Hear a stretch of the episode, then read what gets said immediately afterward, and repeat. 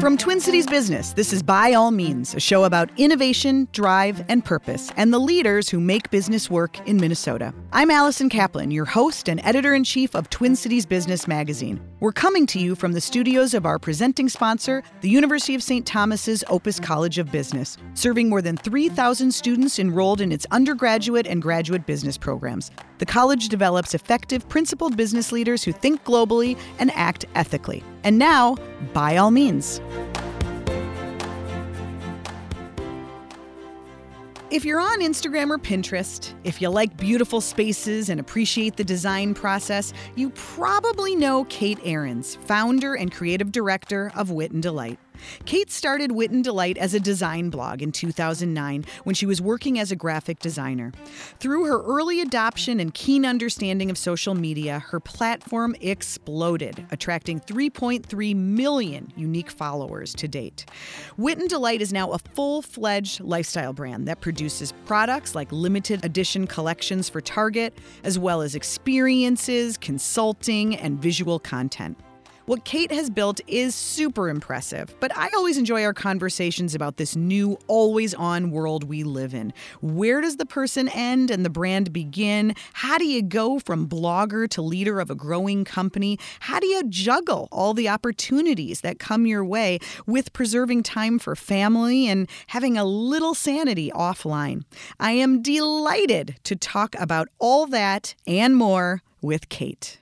Thanks for being here. It's so great to be here, Allie. Um, I remember, I don't know if I've ever told you this, the first time that I became aware of you, I was working with some, you know, people who are cooler than me. And I was literally on a photo shoot, and one of them came in, it was a stylist, and she came in and she's like, I saw Wit and Delight. Oh and I'm like, what? What does that mean? what does that and mean? She's like, no, I, I saw her. I saw the girl. I saw Kate out in a store. And I just kind of stalked her for a little while. And I was like, what Oh, are you that's so talking about? And so then she had to pull up the Instagram and I saw an article about you in your apartment. And I was, and that was how I came to know Wit and Delight. Oh, that is so funny in such a weird world. I mean, that's like the perfect response. I yeah. Most often I don't notice it, but I, I did have one experience where I realized it was the perfect time for someone to find me. I was in Target and I was raiding the Magnolia section. I Uh-huh. mean, literally, I had a cart full of things. I was getting ready for a photo shoot and I was like digging under stuff and like piling things in. And someone was like, "Hi, Kate," and I was like, "This is not all for me. I'm shopping for someone else." But it was like kind of this wonderful moment of me like doing my work out in public and just a mess and sweating and Of course. you know. So it's it's No such filters. a weird world. It is Um, a weird world. it really is. It- So you started out as a graphic designer. yes. And just started blogging as a as like a creative expression or You what? know, it was it was almost out of necessity. I you know, I when I started the blog, it the stock market had crashed. So, Mm-hmm. and I was working for a small company and I was, you know, 24 and had credit card debt and didn't have a parachute and I thought, well, I better find a way to make some extra money because I was a warrior. Mm-hmm. And I thought, okay, well, there's this this blogging thing seems to be taking off. A lot of the people I followed were designers because I would pull inspiration and work with work with clients on, you know, this interesting is interesting thing is happening. Have you seen this space? And it, it was where I found my inspiration. So I thought, well, maybe I could take a stab at it. I liked writing. I also liked the idea of having a, a passion outside of work. I was at that age where I didn't have a boyfriend, I didn't have kids, and I just had time. So I thought, okay, let's try it. And and that was the whole point was really to get freelance clients. Really? Okay, so you weren't necessarily thinking you were going to make money on the blog, but you were thinking it was going to Yes. be like a living, breathing resume, Yes, kind of. absolutely. And it was my way of, okay, this is my point of view. And at the time, I was designing a lot of uh, liquor products. So I was working with all men and I was going down to Brown-Forman and we were doing Jack Daniels and Southern Comfort. And I loved the process of building brands or figuring out where they had gone wrong. But I, I wasn't in love with with the industry I was serving. Mm-hmm. And I thought, okay, well, maybe I can take, I had just started to feel confident in my ability to do brand strategy. So maybe I could bring this to retailers or boutiques. And actually, Park, Tao at Park was one of my first clients. And I mm. redid their brand, and I was so excited to like help her with her website, and that I could, you know, help her walk through exactly what you want people to feel, and yeah. So it that's what how it started. I did a couple invitations, and what happened was I just I, I wanted to be an architect before I found graphic design, so I've always been interested in spaces, and we would look at spaces as a way to inform design like we would do a, a, logo and sometimes i would do interiors. Like i did the good day cafe interiors where like i did a mural or, or something mm, like that. mm-hmm. and so it, it, evolved into physical spaces. So it's always been about design and it just so when you first started the blog, that you were writing about design, yeah, mm-hmm. and taking beautiful pictures yep. and yep. showing and, spaces, yeah, and what I was interested in, or someone's work that I had found. A lot of artist profiles, a lot of a lot of interesting people that I thought were doing really cool things, cool artists who had cool apartments, and it was really like, I mean, some of them had like two sentences and it was just beautiful images. So How did it did it take off right away?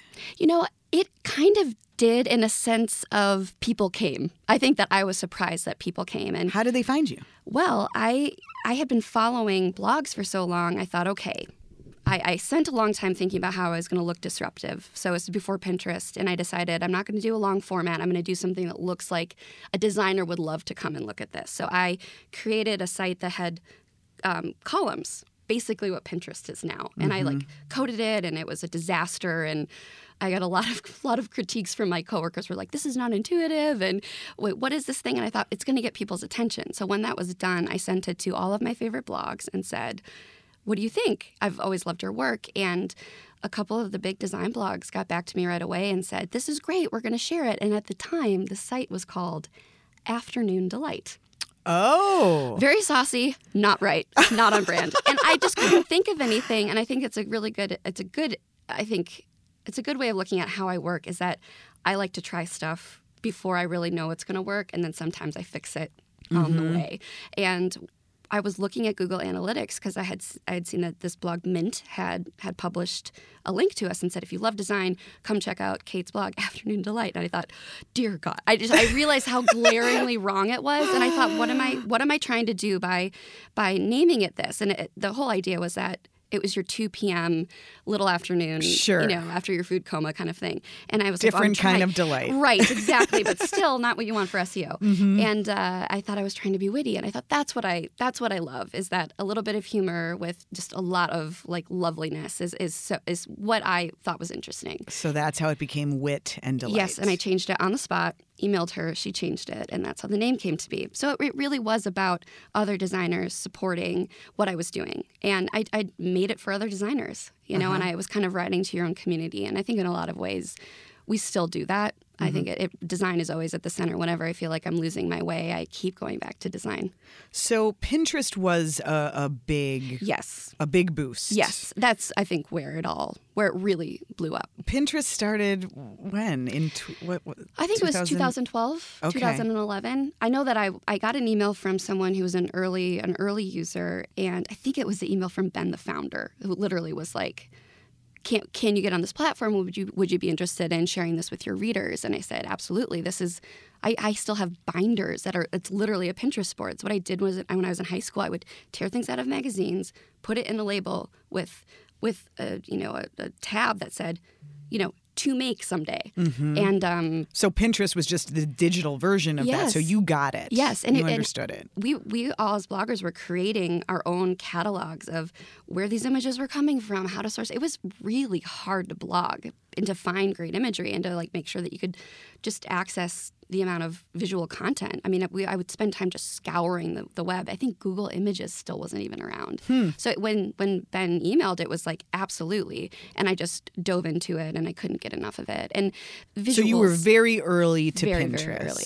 Yeah. and it was the the sharing of. I mean, it wasn't really even necessarily your own images, nope. but just your eye, your curation. Yes. yes. And you developed a really big following. Yes. Yeah, and I think it, part of it's early adoption, and part of it too is you know just being at the right place at the right time. And also we we had a, a, different look at the time. It was when everything was very pink and sparkly and bright and i think we're going back in that direction. But at the time it was sort of a brush, breath of fresh air to have it be a little bit more tomboy and a little bit more minimal. And i think those two things combined kind of created that lightning in a bottle you, which is so hard to do now you surpassed what a million followers on Pinterest more I think yes I mean I think we're at 2.6 million um, and you know that growth stagnates as platforms become you know more uh, more mature. But they're Do you still like Pinterest? I love it. you do. Yeah, I love it. I have to make more time, and I'm sure we'll talk about this. the The reason you end up starting something, it's only becomes about twenty percent of like what you do Mm-hmm. over time. So it's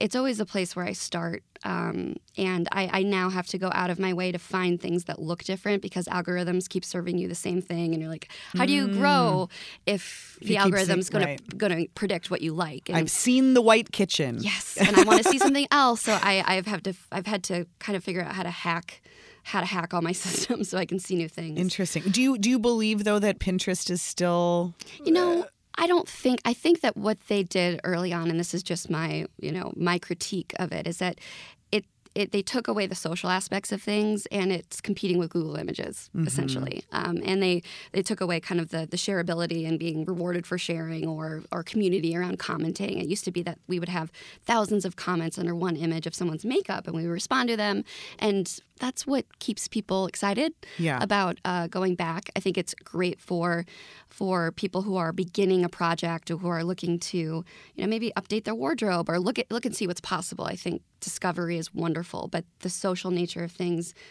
makes it a lot less sticky and Sure. and kind of ad- addicting. it's become more of a tool if you need to like Yes. categorize some pictures and hang on to them for your project or something. Yeah. So then along comes Instagram. Yes. And that uh, feels like it was another turning point for you and and a point where you became it became a lot more about you and kind of sharing a lot of yourself. I think I, I will say reluctantly at first, but I think it's one of the best things that has happened to me, both both in terms of what comes with vulnerability and, and meeting a lot of wonderful people and having the support of your community. I I I was an early adopter of Instagram, but I was a like a very staunch purist in. I didn't believe that you should stage your life. Mm-hmm. Uh, and and I, I remember having a conversation with with a friend of mine in 2010. So Instagram had like no, it was probably like 2011, 2012. And she looked at me and I was taking I think a picture in Marvel Bar and it was dark and I was like I'm going to post this and she's like why? And I was like because it's Instagram and that's what's happening.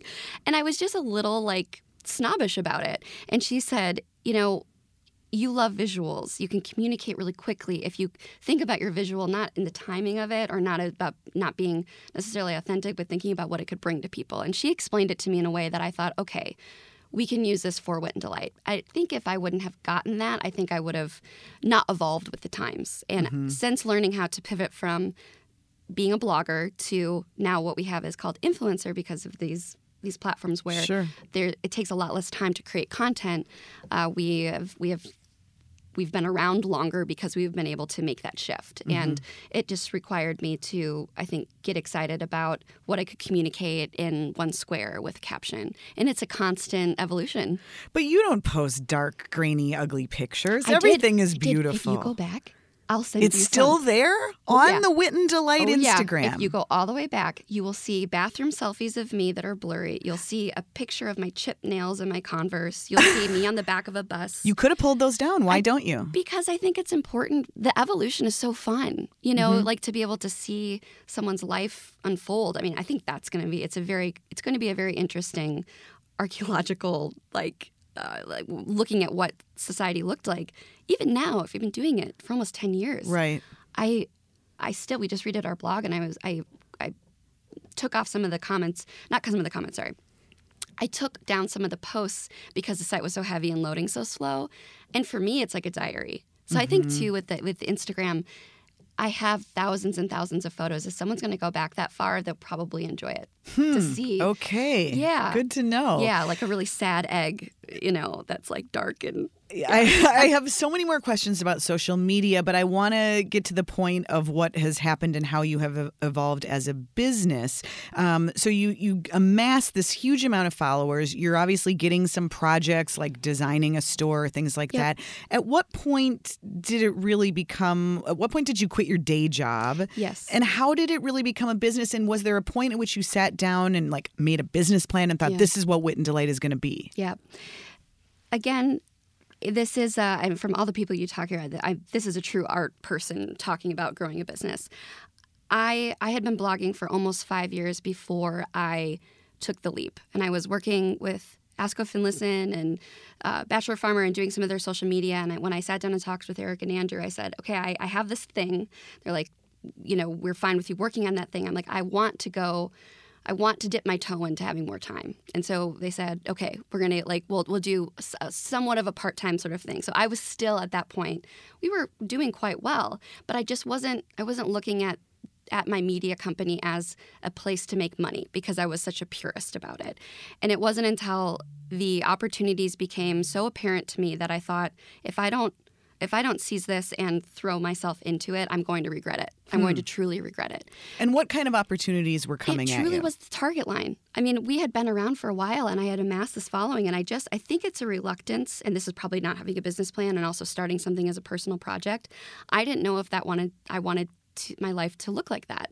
I love designing. I loved working for other people. I'm an introverted person who really does not like when someone recognizes me. And I'm, I'm coming around to that. But I thought if there's all this tension and not good tension in going into that industry, maybe I shouldn't.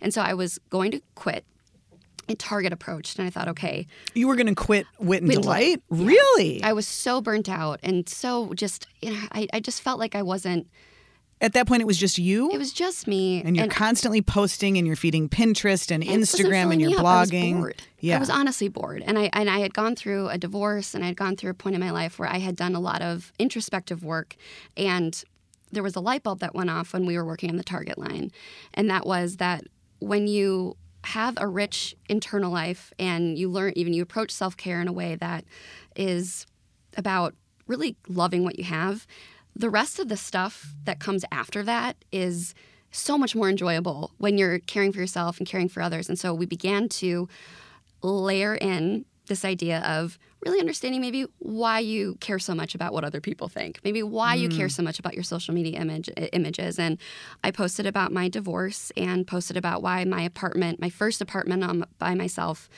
was so healing. And it was designing this apartment was a place where i could like cry and make roast chicken and just break down. And like it mattered where i put art on the wall and it mattered where my couch was and it mattered how this whole thing looked. And i fell in love with wit and delight again. And it was it was then that i thought okay i have something that i care enough about that i can quit my job and put everything into it because i understand how design matters in a greater in the greater scheme of things. It matters to people, how it can help people heal, how it can help people find joy. And after that, then I wrote a business plan.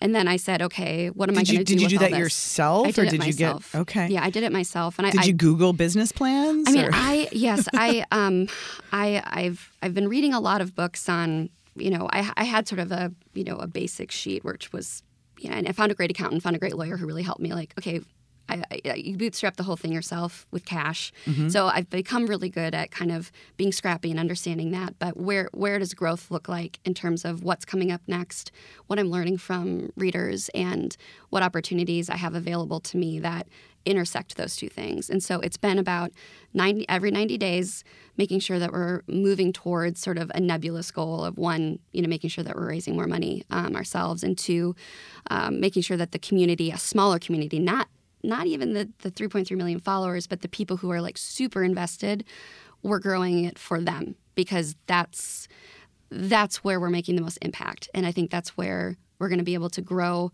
in a way that isn't about being in the influencer world anymore. It'll be about creating a lifestyle brand.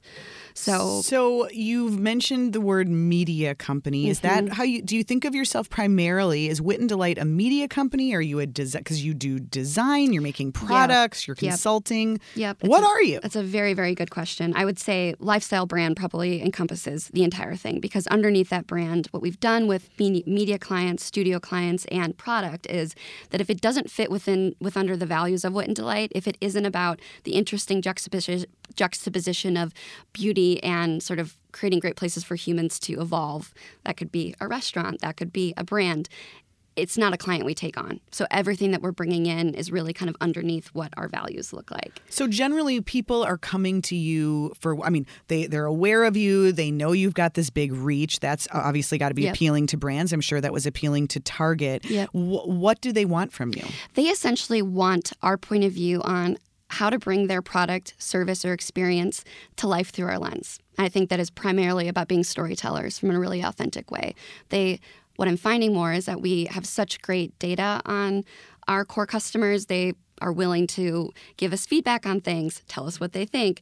Uh, we're really good at listening to, I really didn't like that, mostly because I give real feedback to, to, on products as well. A lot of times I'll try something and say, I can't really stand behind this. And there's that trust. So they primarily like that you have an authentic story, even if it's paid media placement or sponsored posts. We've built up this reputation of saying anything that we that comes through us the values line up with the products that we put out there, the mm-hmm. media that we put out there. So people primarily come to us to have a little bit of wit and delight spin on things, and I think that's where where we're the strongest is our brand point of view.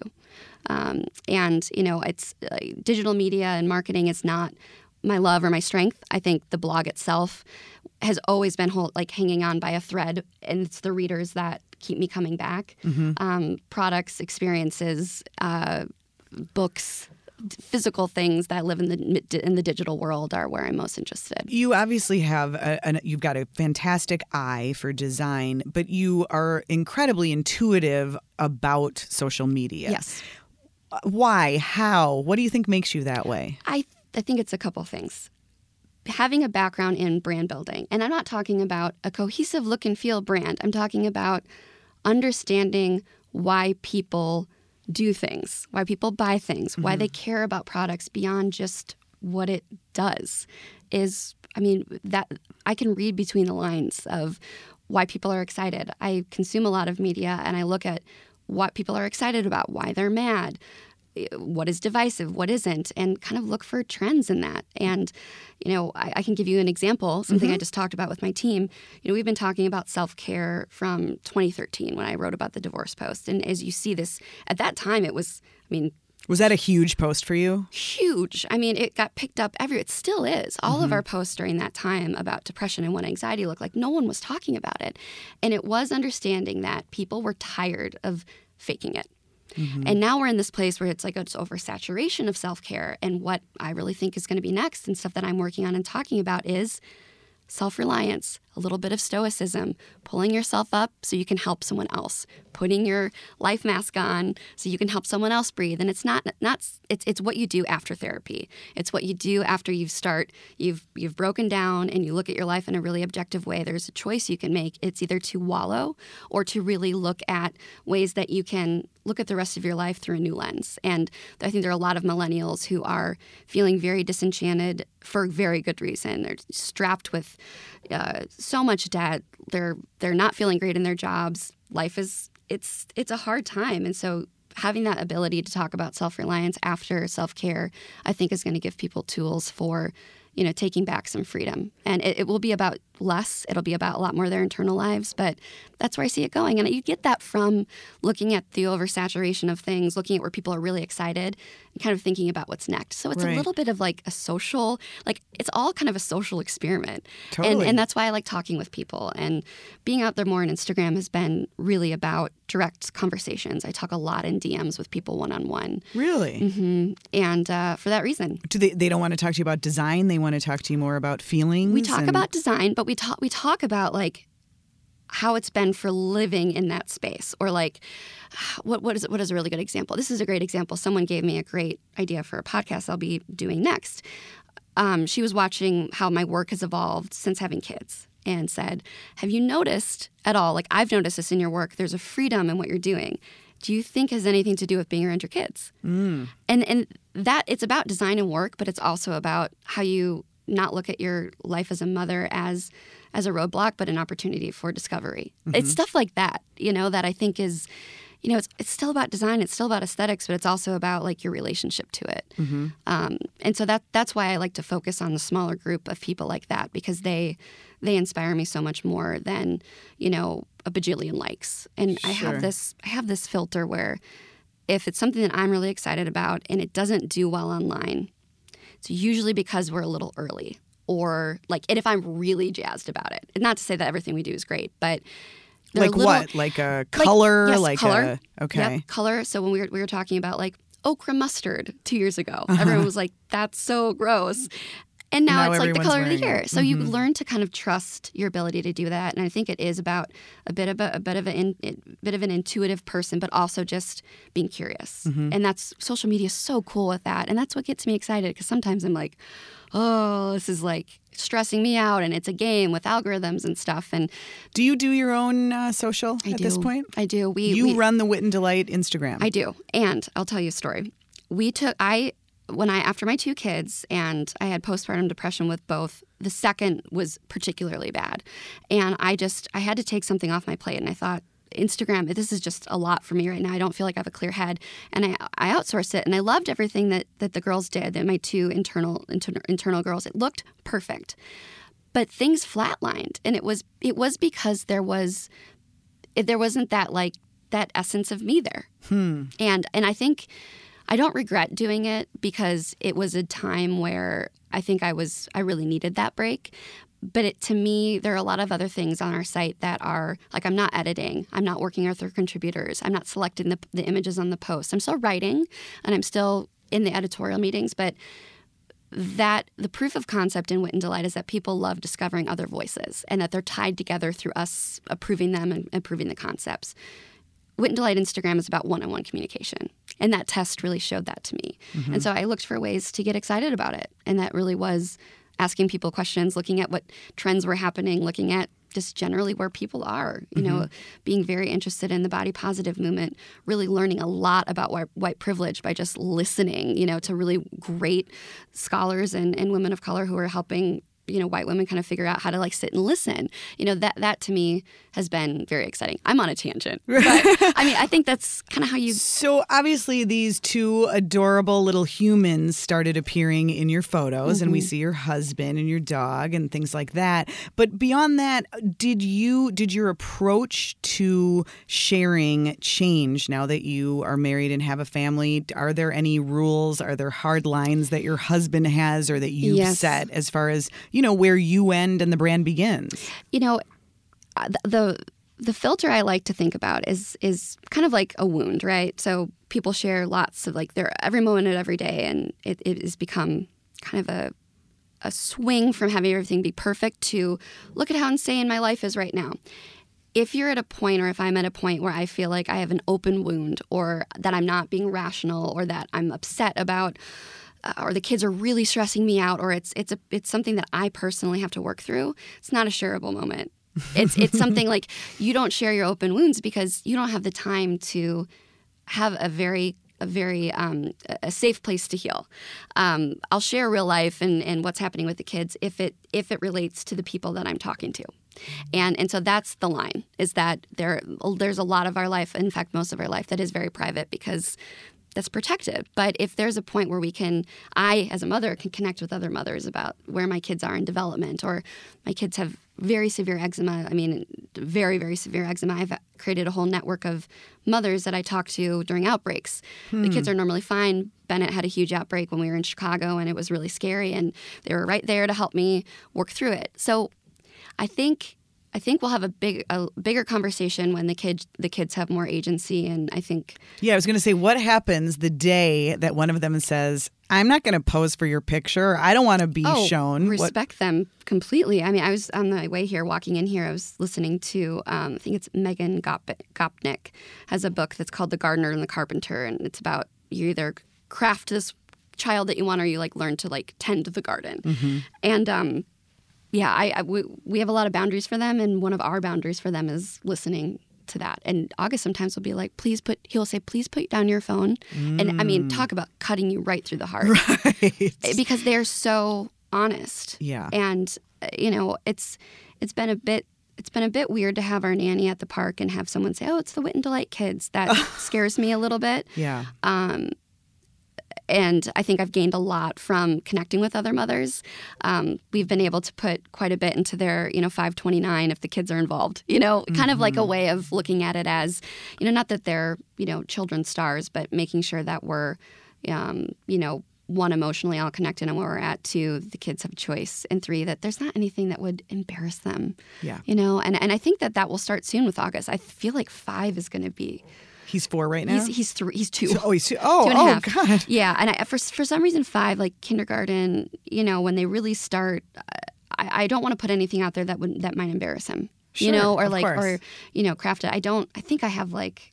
I think I got them an email account, but I didn't get them Instagram handles or anything like that. And maybe they'll look back at me and be like, "Why didn't you do that for us?" Or Mm-hmm. maybe they'll want that. But I just I feel like it's their own choice to make. What do you want them to know? And I mean, who knows what platform they'll be on by the time they're in high school or college, or Right. what we'll all be doing. But what what do you want to teach them about social media? I mean, it has created a lot of opportunity for Yes. you, but that comes with you know, Yeah, uh, I was talking to Joe about if there was one thing I want to teach my kids, and this has to do with social media, and that is setting themselves up to be self reliant enough to manage the ups and downs of being a human in the world. And a lot of that has to do with communicating with people, and that not everyone's going to like you. In fact, that's an impossible achievement. Something that I grew up like it was the worst thing in the world if someone didn't like us. And I've really learned and found a lot of freedom through being okay with that. And and that's something that I really I want them to understand that they can set their own boundaries for what happens to them in their lives. And that has everything to do with safety online, has everything to do with respecting themselves and their their bodies and um, and their privacy. So really just helping them learn boundaries. And I, I don't talk about parenting a lot on the site uh, beyond my own experiences because I, I don't believe in um, in in preaching because I'm doing my best. But if there's anything that I have learned about running my own business, it's that uh, there's a lot that comes from just knowing when to say no.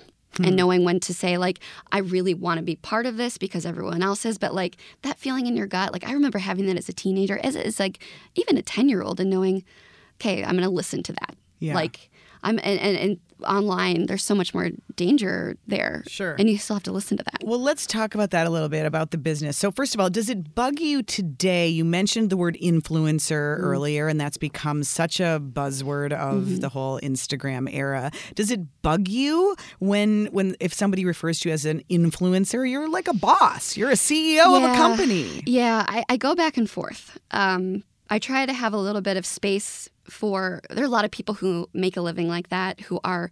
It is their passion. They are so excited about doing it, and they do a great job. And I don't want to diminish that that way of, of of making a living. I think it requires you to have a good moral compass and really understand that trust is your biggest asset. Mm-hmm. And I, I talk to a lot of influencers and say, just remember that and take care of it. The thing that gets me a bit bummed out is I think in some ways it has stunted our ability to grow our lifestyle brand as being sort of just pegged as one thing. Um, we, we're doing really great work for Amazon right now where we're you know creating these entire sets for for helping people shop their sites better and that's like that's where i get to do branding and, and set design and production and it, it's all the things that i love to do and we can do so much more than just share a recommendation on a product. And i think that's what bums me out is that we have to really clearly communicate what our capabilities are. And the numbers are just so blinding you know like it's like mm-hmm. Audience data. And so what we've looked at for our for our studio site and we have all of our work for like nike and um, and microsoft and it's all on our site now where we really do take our data and align the right brands with what we know about this segment and create great solutions. And, and so that's kind of a great way of looking at what we've what we've learned from being an influencer what we've learned about great, being great storytellers and taking our ability to create great visual content and leveraging that more i Sure. I consulted for Fossil for about 18 months, um, where I was a creative director on set for this like $20 million media spend with Kristen Bell and Austin Mahone and your um, Leslie Odom Jr. And that to me was like that best married the work I did for Wit and Delight and understanding how to reach a the right person with really the creative execution. And um, it's not to say that we want to go out and become an agency. It's just offering that opportunity for companies who who do need it, where it's not just about creating you know a 30 second commercial spot. That was part of it, but it was informed by long term. You know, six months worth of user generated content request and, and a digital digital native campaign that then informed the commercial. So it's kind of flipped now where you used to start at this top, of this big idea, and then trickle down. When you look at your audience, they might, if you if you can sift through the information in the right way, you might have a great nugget that can go all the way up to commercial. Mm-hmm. So that's kind of I think my biggest my biggest concern about being called an influencer is that that's the work I love to do. Right. So. How many people work for Wit and Delight today? So right now it's six people. Um, we're still in the contract model, and I really hope to not be soon enough. Um, and I think what we'll end up doing is having a, like probably two or three key hires that will be operations um, and production, and then um, cr- uh, content creation, so creatives. And then when we need to scale up, we have a team of photographers and writers and uh, contractors that we're able to kind of jump in and help out. Um, and they're all within the Twin Cities, which has been awesome because when we first started, we were we're still bigger on the coast than we are here, and um, it's just been nice to like tap into the local community more. You have a physical um, space. Yes, we do. That you that is uh, it's great for photo shoots. Yes. I've done them there. You hold events. Yep. How much of the space are you using for your own work? Uh, probably only I would say a thousand square feet. So it's about 5,000 square feet of rentable space. And what that space is designed to do is have all of our props, have all, all of our couches, have all the stuff that of people that we work with, and it's photo shoot ready. Mm-hmm. And we tried doing weddings there. We've done a couple, and it just it. I mean, it's wonderful when you have the right bride come in, but it, it really is about like quick community events, great photo shoots, and um, that's awesome. It's just fun to have a space that I can be more involved in the community in. Yeah. So, so what? How do, how is the work divided at this point in terms of? Yeah. I mean, what? Where are you spending your time, and where is the company spending yes. its time? So. I I last year had spent a lot of my time in planning and operations mode and was so burnt out that I couldn't create or write. And I I took a break in August and I went and I sat in a hotel and I thought, what what am I going to have to do every day in order to like have the stamina to be a mother and run this company? And it went back to design and it went back to making things. And so we've restructured in a way where I am not on any uh, I'm I'm CC'd, but I'm not running any projects. I am making the stuff. I'm writing. I'm designing. You're painting. I'm painting. Yes, and actually, that's. I saw you last week yes, selling art. I'm like, yes. how do you have time to be doing this? Well, that's that is that saved me from imploding because I, when I went away, I was like, I need to have a project that's just for me. And so I started this 100 days of creativity. And I, I'm like, whenever I get lost, I go back to design maybe this will be some be therapeutic. So I started sharing it, and it's on it's on our um, Instagram page. It's a highlight. It says 100 days of creativity, and you see the progression of the process. And soon enough, people wanted to buy it. So I was like, I have to find another thing so I'm I'm learning the guitar and I'm not posting about it. Okay. so I'm learning how to play Blackbird by the Beatles, but the whole point was to have something outside of work. It's quite a problem to have that you create things and then people want to buy. I know, them. and I don't want to sound ungrateful, but but it is truly when yeah. it's it's it's it's just a little personal thing of of keeping your stamina, and mm-hmm. I'm sure you, mm-hmm. sure you have the same thing. Um, so yeah, the art and now what we're looking at is the art and the the design of being the center of our product development. So um, we're creating a home decor line right now, and we have a Wit and Delight home decor line. Yeah, yeah, which is slow moving, and we're going to start with small pieces. Um, we've listened to about 2,000 people responded with what they wanted from us, and it's very exciting. So we're taking in all that information and looking at the right vendors. Do you know where it'll sell? Direct. Okay. Yeah, it'll sell direct. Um, and then our stationery line, um, and right now our art is all direct. Um, but our stationery line, we have some really exciting things coming out. As I was talking about, organizing your internal life, taking care of yourself internally. Finally, have a couple products that are about their planners and um, project project planners, and they're all designed by my way of like organizing my weeks and months. And mm-hmm. it is a little mix of keeping on track of everything, giving yourself some grace, and it's very anti bullet journal. It's very like, it's okay if you don't get all this done, but not in kind of like a cutesy way. So we have those two things coming out, which is like for me, it's it's the whole impetus of design and beauty and, and self love wrapped up in like just a, a black planner notebook. So sure. that those are going to be available for pre order July in the beginning of July. What's the most lucrative part of Wit and Delight? The most lucrative part of Wit and Delight is actually me consulting, quite frankly. Mm-hmm. Um, and do you enjoy that? I love it. I love it so much. So I, that that it's, it's me making things too. You know, it's it's our shop is doing really really well. Um, I would say that doing sponsored content allows me the freedom to go and create all these other things. So we've definitely been, you know, I would say that our, our approach to sponsored content is um, we create long term relationships. So not just a one and done. We like to do truly like, uh, truly like true long campaigns. Like we're doing one with Sleep Number where I've had the bed for a year, and now I'm doing a challenge where I'm like, like showing how I can get better with sleep. And like that mm. stuff is really fun because it's about trial.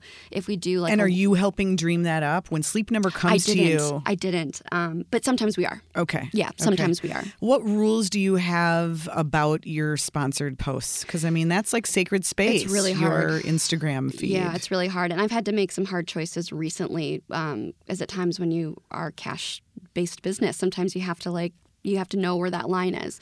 Um, if it's something that we would never, ever, ever use or eat, we don't do it. Mm-hmm. One hundred percent. Um, I think we had we had one campaign that came through that was going to pay for like all of our expenses for a month, and I did some digging, and it was being funded by a, a lobbyist for um, for pesticides, mm. and I was like, I can't do it. Like mm-hmm. I just can't. Like I'm pregnant and I have a child, so we walk away. Wow. Um, but that's such a fragile relationship that you have. Sure. You know? Do you lose followers when you post when you do a sponsored post? Not often, actually. I had our I had our people um, people I had a couple of our data people look at actually how that was working. Yeah. We found that it's when we would lose people was when we would talk about politics, um, when I would uh, say anything divisive about motherhood, mm. um, or yeah, those were the two things. And poor, unfortunately, one post of Joe, like, just we lost all these people, and I was like, Your "Honey, poor husband." poor husband. I just laughed at that because I was like, "What happened?" He's bringing down the numbers. Yeah, and I would say, and we've had like one or two large P and G um, corporation companies where people have expressed um, dissatisfaction with it. And I think the the important thing to remember is um, you know all choices are it, the world is not always black and white even though the social even though the landscape makes it really seem like that um, and we want to make sure that everyone has the opportunity to have their voice be said even if it's negative mm-hmm. um, so we respond to ones where we feel like we can have a good dialogue and we don't where people are just like allowed to say it mm-hmm. um, and i think that really does help us um, you know balance having to we're a for-profit business and the profits go into building the company. Yeah. Um, but I don't necessarily have to justify that. I don't have to go online and say that's what it is, which is a really nice thing because before it used to be like, oh my gosh, I'm going to put ads on my site. Please don't hate me. And now I think, especially women, getting into the space where you're able to say, I'm going to ask for money and I'm not going to feel bad about it has been a, very important growth opportunity for me. Hmm. Um, and realizing when I'm being triggered by, I'm trying to be successful. Like, should I be too loud or not too loud or not too inconvenient? I've, I've, it's, it's stretched my ability to ask for what we deserve and not feel bad about it. Hmm. And sometimes yeah. people don't agree with it, and that's okay. Okay. So, um, you are, I mean, we're living in a time where things are constantly changing and evolving. I mean, that's kind of part of everything that you've built, but it does necessitate constantly thinking about, I mean, you know, what if Instagram right. ended tomorrow? Well, I mean, I always think about that with so many businesses that are, you know, kind of yeah. built there or dependent on followers and things. Um, do you like the process of constantly reevaluating or changing, or is that just exhausting? It's exhausting. It depends on the day. I also I also love newness and exploring things. Um, sometimes that's my downfall. Sometimes that's what keeps us going. I, I think I worry collectively about people consuming media in general and not being in control of this dopamine hit and having it. I, I worry about what the responsibility is on just profiting off of that type of thing. So I think I worry about it collectively. Um, I have a pretty good rational separation from my self worth to what's happening online. And I do look at it from a business standpoint. You know, when we take breaks or I'm looking at pivoting, we know there's going to be a dip. We know there's going to be a stagnant aspect, but we're playing the long game. Uh, and the long game doesn't include Instagram being around forever, it doesn't include it being the thing forever. Hmm. So it's important to remember that that you know worst case scenario A, B, and C could happen. Most likely they won't, but if you have a plan, then you'll yeah. be okay. So, what is the long game for Wit and Delight? Yeah, the long game is to really build a, a product company, um, get into books, get into public speaking, getting into really taking that consulting aspect of things and growing it out. We've we have classes on Skillshare. We've taught thirty thousand students, and I look at that and I think, okay, I, I as, as introverted as I am, I get really excited about the opportunity to help people in that way. So mm-hmm. I think it's going to be a lot more of me being more front and center in our my point of view. Um, the writing is now coming a lot more naturally, um, kind of getting into a new era of. Uh, of amplifying the wit and delight values. So could wit and delight go on without you? It could. I think I think what we've seen right now is that the, the team that I have set up right now, it couldn't right now, but it, it could, I think, eventually. Is that important to you? You know, there there are a lot of things I want to do in my life. And until I and I've I've I love that I'm able to grow and evolve. I think I'm not done with it yet. Uh, we'll see the next five years. Right. Yeah. Well, it'll be fun to watch. Thanks, Allie. it's just been so wonderful to have your support. I love whenever I run into you. You're like, "How are uh, you?" yeah, yeah, it's fascinating. It. I mean, it's fascinating as a you know kind of old school journalist to watch how you have how you've built all of this. It's really impressive. Thank you. Thank you for sharing your story and being here today. It's at Wit and Delight if you're one of like the two people in the universe who isn't following right now. Thanks, Kate. Thanks, Allie. Next, we're going back to the classroom with the University of St. Thomas Opus College of Business. Stick around.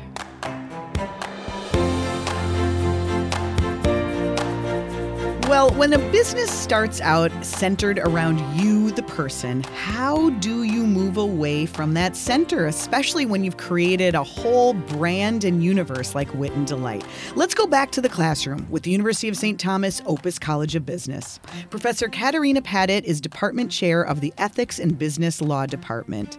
Thanks for being here, Professor Pattit. Thanks for having me. Uh, when, where does the person end and the business begin? How do you figure that out? I feel like today, because of social media, so many things are starting out as one person and then they build this following and suddenly it's a brand. How do you navigate that? Well, it's certainly very difficult because the moment you have to make these tough choices of you know how much of my authentic self do i really share it becomes challenging so for example you know kate was mentioning how with political comments or blog posts, she suddenly saw a drop in following, and that that's something that she decided she did not want to do going forward. And yet, political perspectives are still part of how a person sees society working and how people interact with each other. So that's certainly a component of everyday life and of the authentic self. And yet, uh, I think many businesses in general shy away from taking that position because it can easily alienate um, a large group of customers right. or followers. Do, so, are you saying we need to be less afraid of that? Do we need to put it all out there, whether it's a business or an individual? I think you know, in in the way that uh, Kate also described the next uh, iteration, if you will, of her website and blog. I mean, she wrote about it just recently in January of this year. Uh, I think she's moving toward that area of not being quite as afraid and really sharing the good and the bad. And she makes a nod to the fact that maybe some people don't like it and they wanted her to focus on the light stuff and mm-hmm. and that that's okay not to necessarily do that. I think that's an interesting thing especially in this era of likes. We're all so focused on getting those likes and that feedback and maybe we need to be a little less afraid of not everybody liking us. Exactly. And I think when we when we reflect on what it is that we owe the people who follow us and who trust us, you know, how is trust built? And part of what trust is is knowing who the person really is. At least that's how it used to be back in the day when we had friends whom we went to for advice on style and products and those kinds of things. We knew the whole person. And so we made a decision to trust that person and take their advice based on the entirety of who they were, hmm. including politics and including some of the things that maybe we didn't agree with. Interesting. And now it's sometimes based on pretty pictures. Uh, exactly. And I think that's okay because there's an interesting shift going on between uh, you know the different spheres of life blurring. So we had back in the day, you know, we went to consumer reports to figure out what to buy, and you trusted them because that's their function that they had. And we had friends who we saw their house and we knew the color scheme, and so we liked that. And now we have people on social media where these boundaries are starting to blur and so we need to also recalibrate, you know, what types of things are important to us in our own judgment and how we trust and what the trust is really depending on. Right. And really think about what's behind exactly. those images. Exactly. So fascinating. Katerina, thank you so much for sharing your insights. Thank you to our sponsor, the University of St. Thomas Opus College of Business. If you haven't already, please subscribe to By All Means wherever you listen to podcasts. And hey, tell a friend too. We'd really appreciate it. I'm Allison Kaplan on behalf of Twin Cities Business. Thanks for listening to By All Means.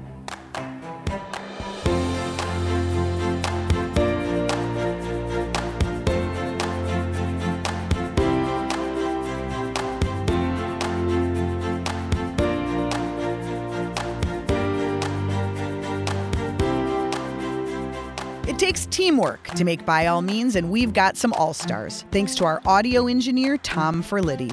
Digital support is Ricky Hannigan and Dan Nepo.